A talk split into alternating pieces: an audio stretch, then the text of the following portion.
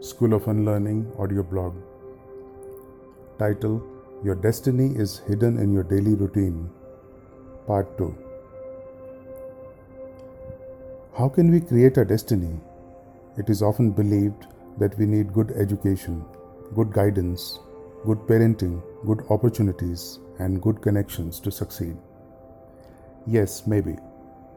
They just give us advantages over others, something others didn't have, so you are ahead of them.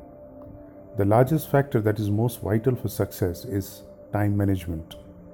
Our usage of 86,400 seconds gifted to us by the Lord every day determines whether we are a success or a failure or just a mediocre. We must learn to define success first. A successful man is the one who prospers in body, mind, and soul. Some people are so poor that all they have is money. The following things will be helpful even when we depart from this world. They will be stored in our subconscious to be used in next lifetimes. Some simple practical tips for success and therefore creating our own destiny can be as follows 1. Getting up at 4 a.m.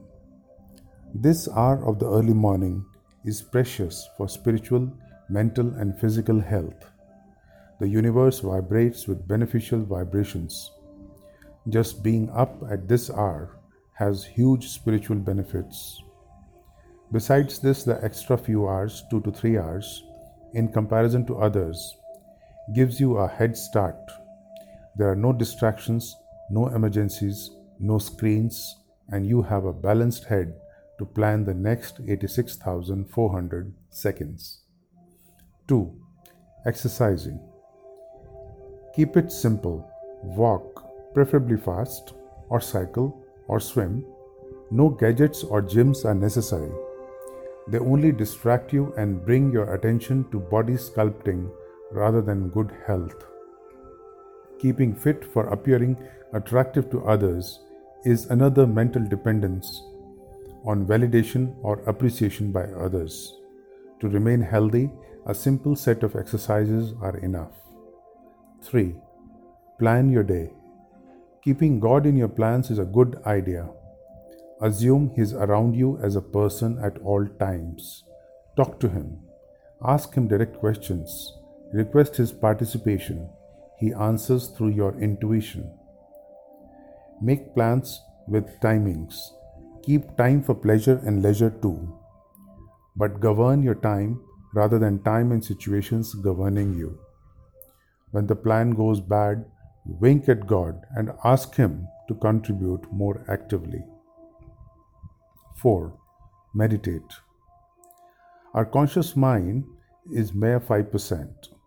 The huge subconscious, which is 95% of our total mind, lies buried inside us.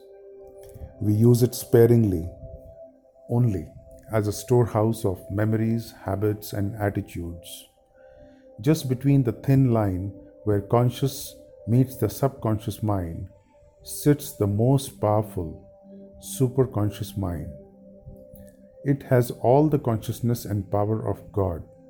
We live quite unaware of it until we learn to meditate with precision and concentration. There are techniques to access it. Learn meditation. 5.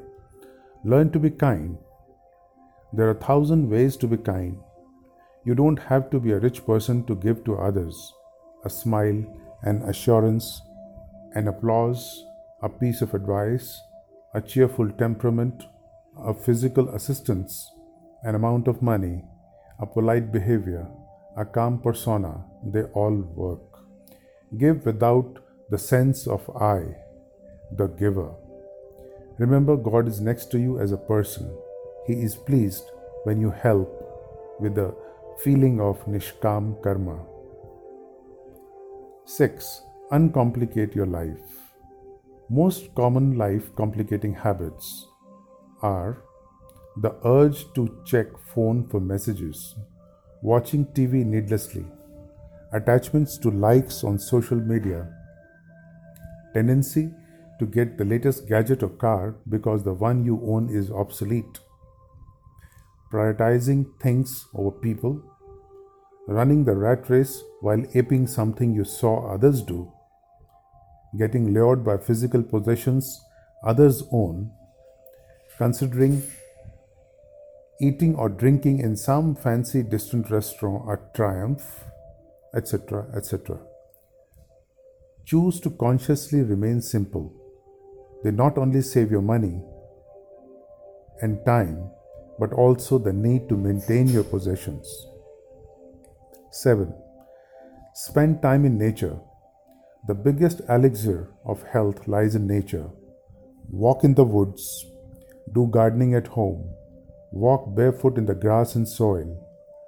Gaze at the sun during early mornings and evenings. Expose your body to sunlight.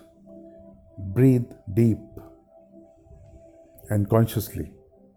Learn pranayam and yoga. Feed the birds and see them perched on your shoulder. Touch the bark of a tree with both hands. Spend time with toddlers.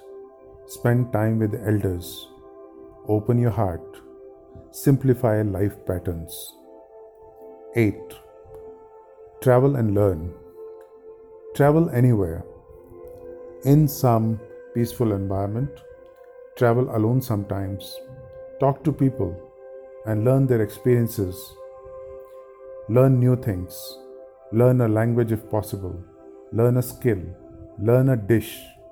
Share with others the kindness of your heart Spend time alone at the beach or at a high cliff. Introspect with God besides you. These are a few things I could think of. Add some more if you like in your reply to this blog. Life is beautiful. Live it with grace and love. And remember, God is besides you, even now while you read it. School of Unlearning Realigning Consciousness.